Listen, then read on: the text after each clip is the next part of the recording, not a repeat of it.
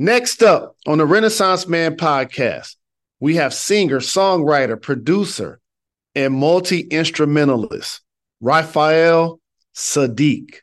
Coming up, I talked to Raphael about getting the band back together for the official Tony, Tony, Tony tour, how working with Prince made an impact on his career, and who he thinks will be a worthy opponent if Tony, Tony, Tony actually did a versus. Up next, Raphael Saadiq. Let's go. Hi, I'm Jalen Rose, and welcome to the Renaissance Man podcast, proudly presented by the New York Post. A show we cover trends in fashion, entertainment, current events, and everything in between. Be sure to share this very popular podcast with your friends, coworkers, your partner, your kids. Share it with someone, anyone that you know can use some of this. Good old fashioned soul food. This week's theme is be ready for the moment. I'm always amazed when we have guests come on this show. People who have accomplished so very much in their careers in entertainment, sports, movies, television, wherever. And they reveal how much goes behind the scenes of their careers. We as fans only see the accomplishments, only know the accolades, but what we don't see are the all nighters, the anxiety, the pressure, the stacks of books that they've read, the practices, the drills, all of the work and the preparation for their moment. Now pay attention because I got a bar for you. Success is where preparation and opportunity meet. The great American philosopher Sugar Free once said it if you stay ready, you don't have to get ready. Your opportunity is out there, I promise you. But in the meantime, you need to have your portfolio ready. You need to make sure your skills are sharp. Be sure, be ready to prove yourself and show the world what you can do. Like my good friend, Mahmoud Abdul Rauf, once told me on this show never, ever be complacent. Be ready for your moment. My next guest made sure he was ready when his moment came and the opportunity for honing his craft and trusting his instincts very early on. Raphael Saadiq is one of the most versatile and talented musicians in the industry. His career took off as a member of the R&B classic trio Tony, Tony, Tony. He left that group in the mid 90s and launched a successful solo career while also co writing and producing music with everyone from Solange to D'Angelo. Coming up, I talked to Raphael about the Bay Area, Oakland music scene, and how it shaped him, how he spent his time away from music, and the lessons he learned from all time greats like Tupac, the Isley Brothers, The Roots, and so many more. Up next, Raphael Saadiq.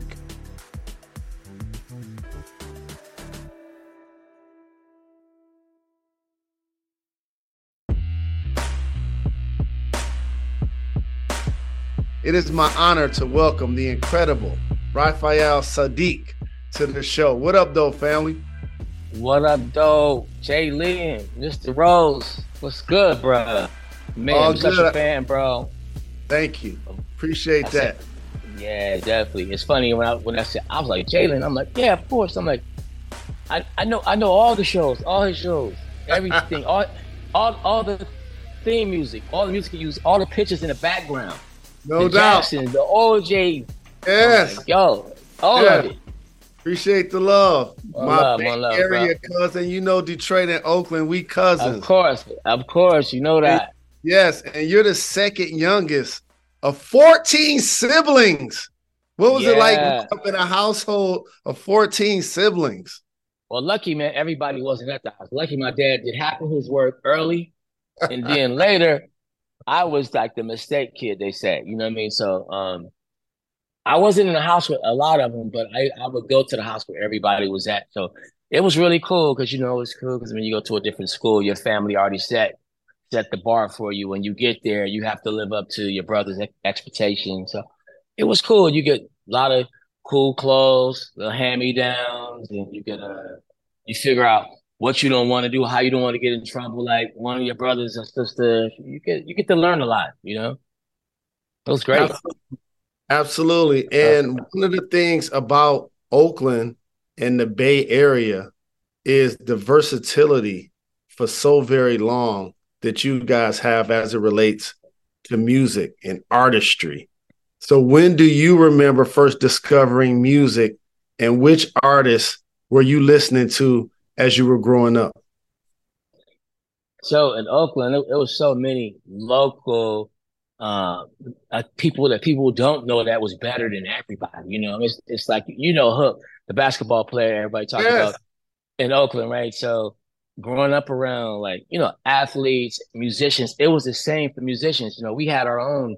Uh, we we had our own bands. We had our like Sly and Family Stone. We had you know, um, Larry Graham was our like he was our hero if you played bass. He was like he was our thing. Um, we had uh this guy named Robert Ball who was who never made it, but to us, you know, he was the king. And still guy named Big Wayne used to ride around a 10 speed with no shirt on, with his guitar around his neck and a boombox playing Jimi Hendrix. Those are my idols. Those are the dudes who who I look up to, who um who man, I mean them dudes will like say, Hey, I said, Can you teach me something? Yeah, you want to learn something? Meet me at the tennis course first and play tennis with me. I'm like, I can't play tennis, well just meet me there. It was a lot of cats like that, this uh that like Oakland legends that really got me inspired. Like people playing in every every block had a garage with bands in it. Who people who played with Natalie Cole, who played with different people. So um man, I was I tell people all day, I'm lucky that I even made it. Cats was so much better than me. You know, but I had all that. The bar was set, it was so high. You know, like it's like Detroit. Detroit is like something there's something in the water in Detroit. People No. could people could really go in Detroit, you know. So it was the same in Oakland. Every corner was singing on the corner, bands everywhere. So I got it honestly. And, and the crazy thing, and I'm glad you brought up Hook. I remember coming to the Bay, playing ball with him, and he had a dunk contest. I was there. Um, GP, Brian Shaw, Mhm. um, Kidd, they were all there, and Antonio Davis, and they were like, Antonio he's literally gonna jump over the car. over the car. yeah. See, and Blake Griffin, people sleep on like he jumped and dunked and landed on the car. Like Hook jumped over the car, dunked the ball, and landed Yeah. on the ground. And it was one of the craziest things that I saw have happen that used to be urban legend, but I got a chance to see it play out in real life. Yeah, so yeah, it, it has a lot of rich things like that. You know, music musically is there's a lot of rich aesthetic music stores. Really, man, I was trying to work in a record store just so I could um be around music. I just wanted to be around it. And um all the singing stuff is that just happened, bro. Like I, I can't I'm, I'm very blessed and very thankful, but it wasn't I'm a bass player. I I play for people. I play for people who sing. I don't really I never really tried to be a singer. It just kind of happened, and I was like, "Uh, I better rock with it. Just just roll. Let's go." Well, the crazy thing in 1984, shortly before your 18th birthday, you found out quick Yeah. because you got the trials in San Francisco for Sheila E's background band, Yeah, Paradise Tour. Next thing you know, you from the Bay to Tokyo in the stadium singing Erotic City, Can't You See? Tell me yeah, about man. the audition, how it changed yeah. your life, where it happened. Yeah, so Sheila Sheila E was she's she's a big deal in Oakland now, but she's she's a legend. But I was at this guy house named Joe, and I just happened to be at the studio in the right place at the right time, and somebody called and said, "Is anybody up there can play bass and sing?" And um, I was like, "Yeah." And so the next day I went to the audition. I think uh some guy had already got the gig. Then I played. Then um, Levi Caesars uh, was Sheila's musical director. He came to me and said, "Just hang around. You got the gig." So mm. I, I, mm. remember, I remember taking the BART back to uh, back to the to the bed to Oakland, and going to my boys' house, and they was all sitting in the living room watching MTV, and I was like, "Bro, I got the gig. I'm about to be playing with Sheila." And everybody, everybody's like, "Oh, that's cool," but they was looking at me like, damn, he about to leave because I was in a band with him. So a couple of days later, um, the next day, I went back to the audition. My mother said, "You should take Tim," which is the other Tony. And I said, "Well," she said, "Don't bring anybody yet. She's not for sure." My mother said, "Just take him." My mother doesn't play music. She's a straight church lady. Does, don't know anything about R and B, but you know, BB King and whoever else she she heard. So I took Tim, and she said, Who's that? I said, That's my friend Tim. Put him on the drums. I put him on the drums, and then it's me and my friend Tim. Then I put my buddy Carl. So three of my friends, we all went to Tokyo. We played with uh, Prince. It was amazing to watch the uh, the level of professional, how professional he was and she was, how how they rehearsed and how they worked on improving the band and from accounting, like Prince, from his accounting uh, people, road managers, tour managers, I just was like a sponge, man. I just walked around and and watched everything they did. And um, you know, Prince is funny. Like we'll go to a party and Prince would tell, "Is enough girls here for you?" And he had hired the whole Ford model agency. You know, this time I had a, a Jheri curl, a fanny pack around my uh around my waist, had a, a shirt on with glitter on it that said Taurus, the bull on it. I mean, I was looking a mess, bro. But when Prince is standing next to you and talking to you, when he moves away, the girls just gravitate to you. You know what I mean? You look, you know, I got, I got it right later on, but I, I was out there looking a mess. But you know what? This is a funny story. So when I auditioned, everybody had on Prince hats, like the Prince hat, makeup, all this crazy stuff. And um, what I had on was a windbreaker, some 501, some blue Nike Cortez, and my Detroit baseball cap. Yes. Oh, English. That's what I wore for the whole tour. After the gigs, I always would take everything off we had to wear and put back on my Detroit cap. That was my hat, Eddie. That was my hat. 86, that was. Oh, Parade tour. Yeah. That's love. That's love. Rest in peace, Prince. One Rest of the most peace. talented piece, people to ever do it. And I'm pretty sure he was a crazy inspiration for you because, as I mentioned, you're a multi instrumentalist who also writes, who also sings, who also mm. performs. So just talk about his inspiration on you and your career. Yeah, he was a, a big inspiration because um he played he played every instrument. He was uh he was real he really loved music. You and you really gotta love it. I love music just like you love like you love hoop. I love how you talk about basketball as a commentator because you one of those cats like how Dion say, you know, when he gets into a debate, he can say, you know what? I actually played the game. Thank for you. me, for right. me being an artist, I can actually say when I'm singing, I actually play this. I actually play a lot of instruments and listen to a, a lot of different styles of music. So being around him, you can see how much he loved playing piano, drums, bass, guitar, making a song come together, loving the response he's getting from people, you know, in the world. And he could also pick out cities that he knew that was special to him. Like Washington, D.C. is like a special city for me. I don't know why but I can go there in the daytime and I can feel the energy of uh the happy at around five o'clock I go to a bar and I can feel the energy of the people are getting ready to come to the show and I know what the music sounded like. And Prince is the same way as far as Detroit is kind of where he it kicked it off at the skating ring. He used to play the skating ring. I forget the DJ in Detroit that played Prince records first, but I hear the story all the time. But you hear in his music, he talks about the Detroit crawl. So mm-hmm. to be able to be able to be an artist and know who was the day ones before you blew up and who really got it is a, a thing that I took from Prince too. You have to know how to read your audience, and he's amazing at reading the audience. And you didn't stop there. Like you ended up becoming one third of one of the greatest trios to ever make music. Tony, Tony, Tone. So I have to ask you, where did the name of the group come from? Actually, it's Tony, Tony, Tony. But how where it came from? It's Tony, was, Tony. what, but, but, but my mother said the same thing. But it actually came from um, ah ah ah Antonio. I want to say Antonio Banderas. That's not his name though. The Untouchables.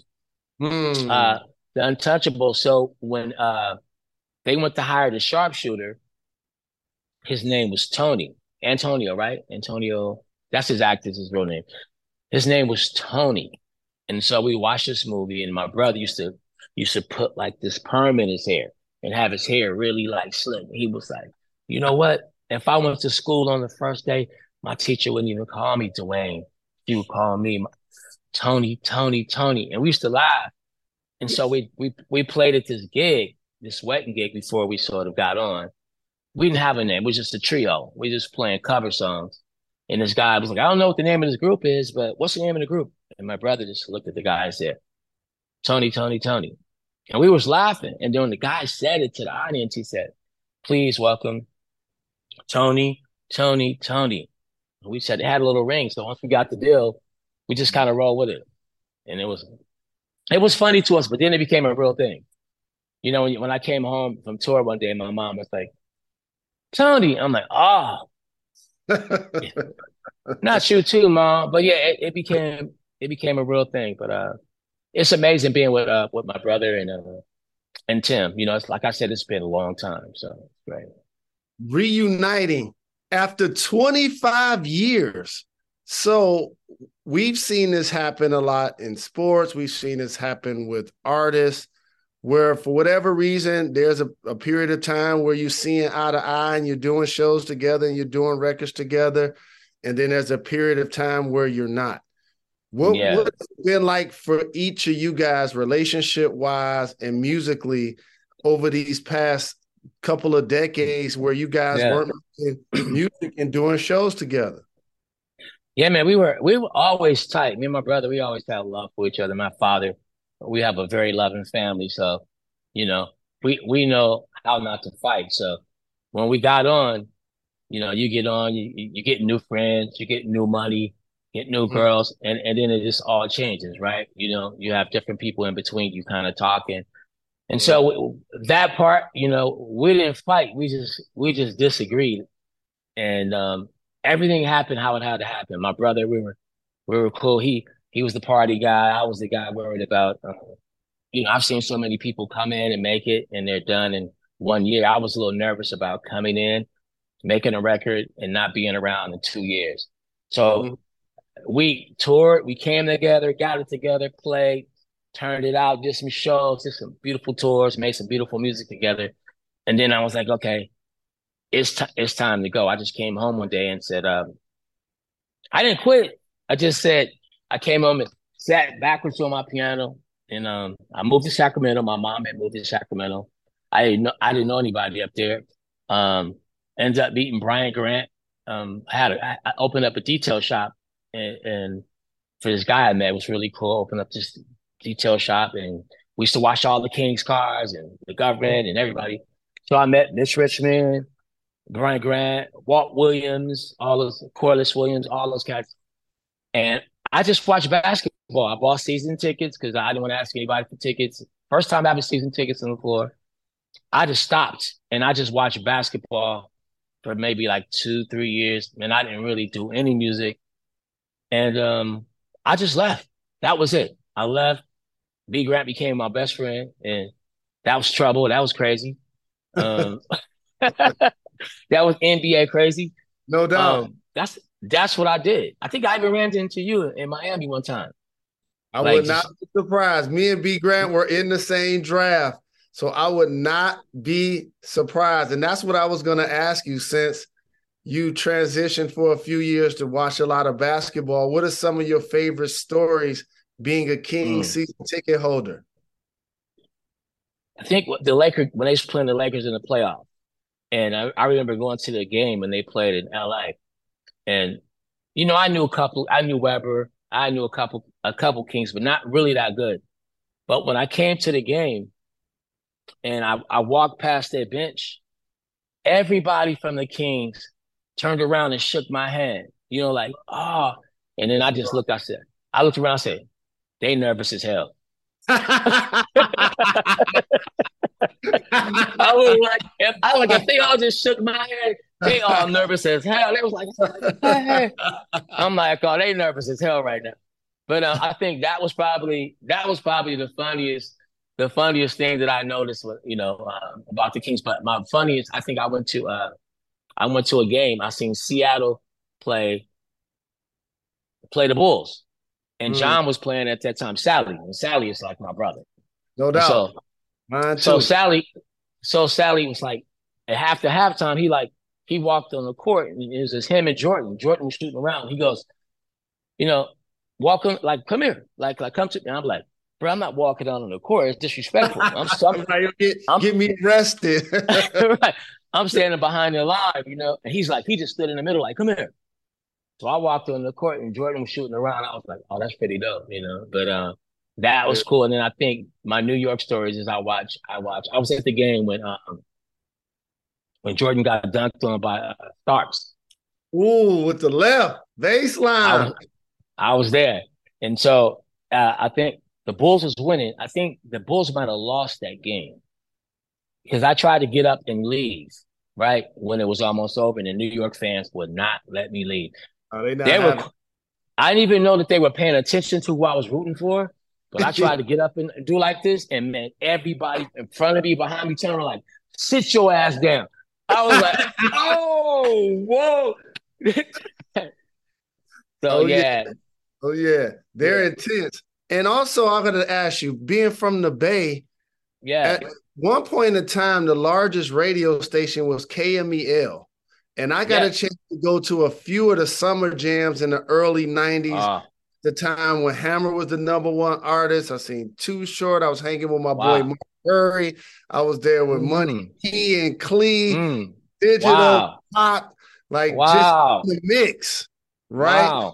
At the Too Short Cadillac Club party, the uh, the, the players ball, So wow. give, give a snapshot that don't know about them KMEL summer jams and how they really put on for the Bay. Man, the KMEL summer jam they put on for the Bay. You, I mean, you just name like that's that's the gym. Everybody you name Hammer, Short, the, you know, Shock G, does Money B.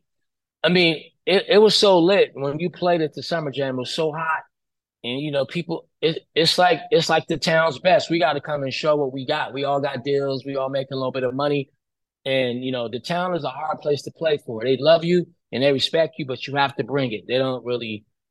They love you because you're from the hometown, but they really, if if if you garbage, you trash, they gonna they gonna they gonna treat it like that. But I mean, the Bay was just so turned up, man. It was so so much love. You know, a lot of like like it's just like Detroit and Chicago as far as a lot of tragedy and, and all of that. But I always want like to remind people about how beautiful Oakland is, how how much how much it could teach you. The, uh, some of the we have some of the most amazing teachers in school. Some of my my teachers were, you know, would pull me to the side and tell me what I need to do in music, how I need to move in life, what kind of people I'm going to be around if I become a professional.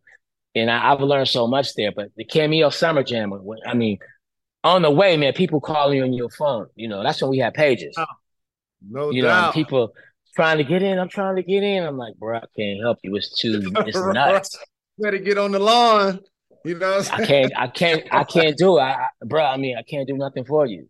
I mean, yeah. just that intensity from walking from your car at KMEL to a backstage and seeing all those artists and different people. You know, um, whenever I played there when it was almost over, and we hadn't rehearsed, and we was playing it real easy. And I drove up. I was riding this stupidly. I was riding a motorcycle. I was riding, riding this Harley Davidson, and I pull up, and this band is on there killing it, and I'm like, damn, we got to work. It was Xscape. Ooh.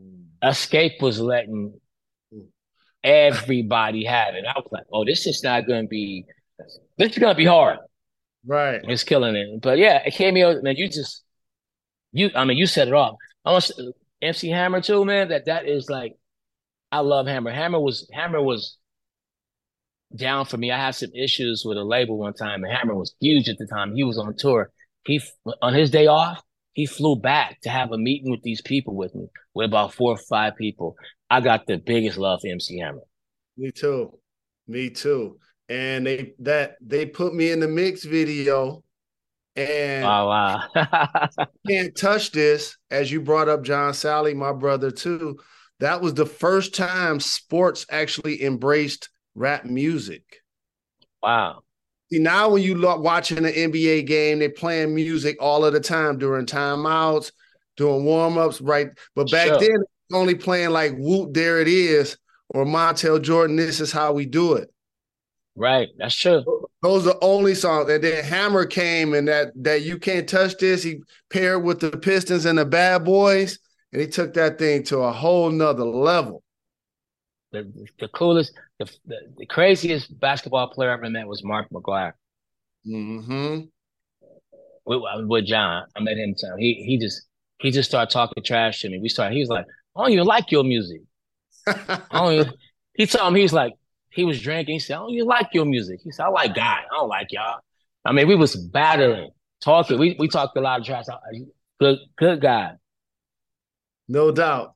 Shout to the legend Mark Aguirre. I, there are a few people that you've collaborated with. If you don't mind, when I bring up their name, just give oh. me a snapshot of what it was like to work with this person, if that's cool. Of course. Whitney Houston. Bobby Brown. I mean, Mary because Blige. Go ahead, go ahead. Whitney Houston, Bobby Brown. Tell me the story. It's just because we were working and then end up eating some Indian food with Bobby Brown just by herself. And he started, he was telling me like, man, everybody think that, um, like I'm a, I, I'm, I, I was a problem. And he was like, it's not me. You know what I mean? He was really, you know, he was like, it wasn't me. Just out wow. of the blue. And, but I always got love for Bobby. Uh, wow, that's a member. Yeah. No doubt. No doubt. How about Mary J. Blige? Mm, wow, Mary, that, that's that's hard, hard one word. Mary, I, I would say when Mary came to the studio, she said, "Where can I get some good soul food?" When she worked with me, I had no, to send her to the to, to the best barbecue rib joint. No doubt. How about this one? The legends, Isley Brothers. oh wow, Ernie Isley. Uh,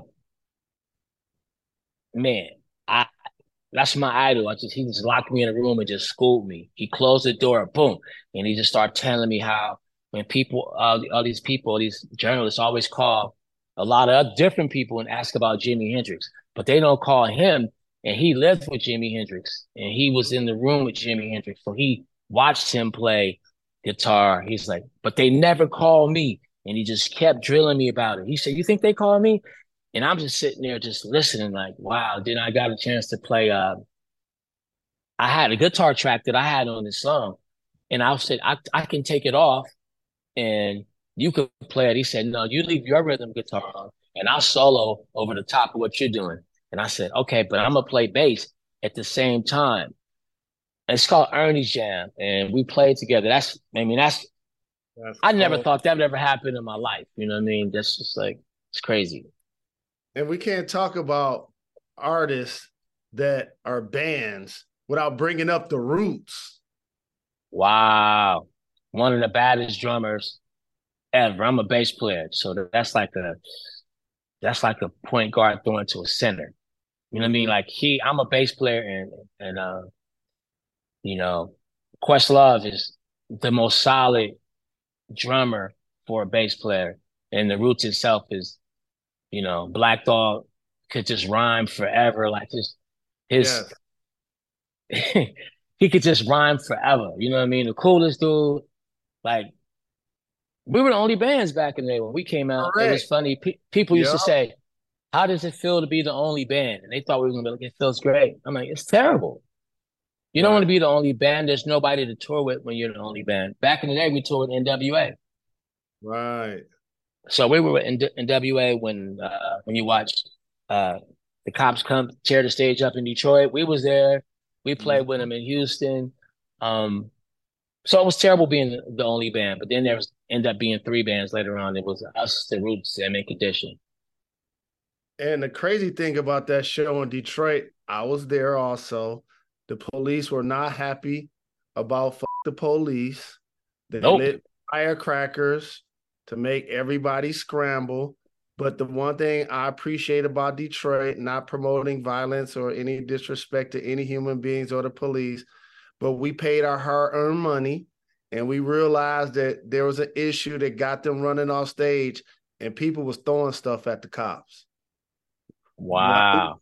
While, while they was trying to arrest them and they was trying to get on the tour bus, trust me, like in the, that Detroit loading dock is right where people was leaving the arena and people was not happy to pay all of that money that the show ended. And I have to ask you about somebody else that represents the Bay to the fullest. And shout out to E-40, by the way. And Spice One, they show love. Yes.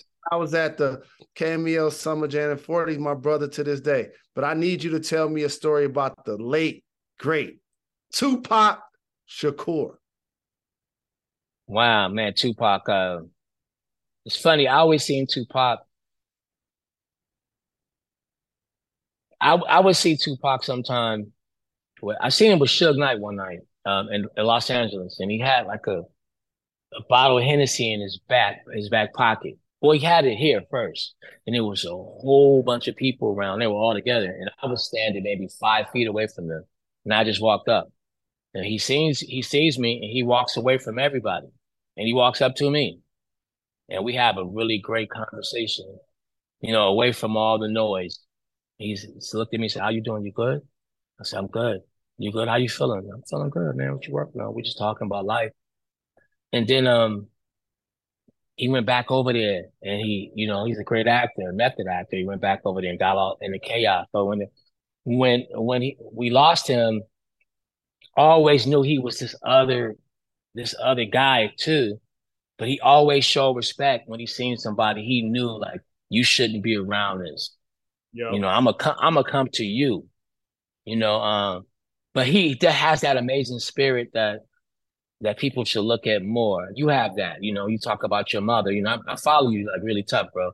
So um, that that I just feel we need that energy a lot and, and more in people. If you look at Pac's energy, I feel like we need to spread that around right now because it's not it's not these kids' fault what's happening, how it's happening, and what they're portraying to be. Um, but he was definitely a beacon and, and, a light, and I'm glad they're doing like these all these documentaries and showing his artistry as a as an actor, as a creator, and, and finding all these things to do in school that they they've taken out of schools. You know, I went to my school, bro. It's the music room is empty, empty. You know, so Tupac just he's just all of that. He just shows you like when school had the arts in it. You know what I mean? So when every time I see him, when I drive down the street and I see like the billboard of this documentary, I, I, I swear every time I'm driving, I just do like this. Salute to him. I salute him. No doubt, and I appreciate you taking the time. But before I let you get out of here, yep. I got this fire segment called "Gone in 60 Seconds." You ready to do this? Yep. All right, here we go. What city on your tour list are you most excited about? DC, Washington, DC. Yep, you mentioned that earlier. What's your favorite R&B song to set the mood? Oh. Hmm. Ooh, what mood? whatever mood you Any trying mood. to get in. You trying, oh, to, oh, you trying to go to the bedroom, whatever mood you trying uh, to get uh, in. Oh, it's definitely Voyage to Atlantis. Isley Brothers. Ooh, legends. Name one artist you'd love to collaborate with in the future. Oh, the OutKast. Hmm. We need that to happen. Yeah, that's that's the that's. We need that to happen. Lastly, but certainly not least, if you could give your younger self any advice, what would it be? sign your checks, your own checks. Mm, that one. that part. Well, I appreciate you taking the time, my brother. We looking Yeah, forward. thank you, bro. Coming up, and I'm Yes. definitely gonna get out there to come and support. Please, man. Love that. Love that. Thank you, Jalen. Peace. Thank you. Thanks for having me. Yes, sir.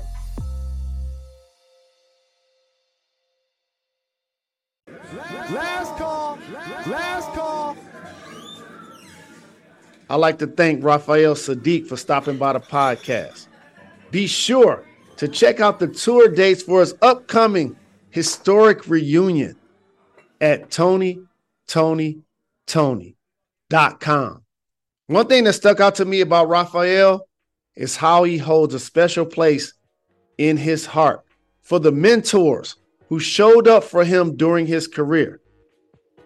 The legendary MC Hammer did not need to go out of his way to guide Raphael through an issue he was having with his music label. But he did it anyway. That's support amongst peers.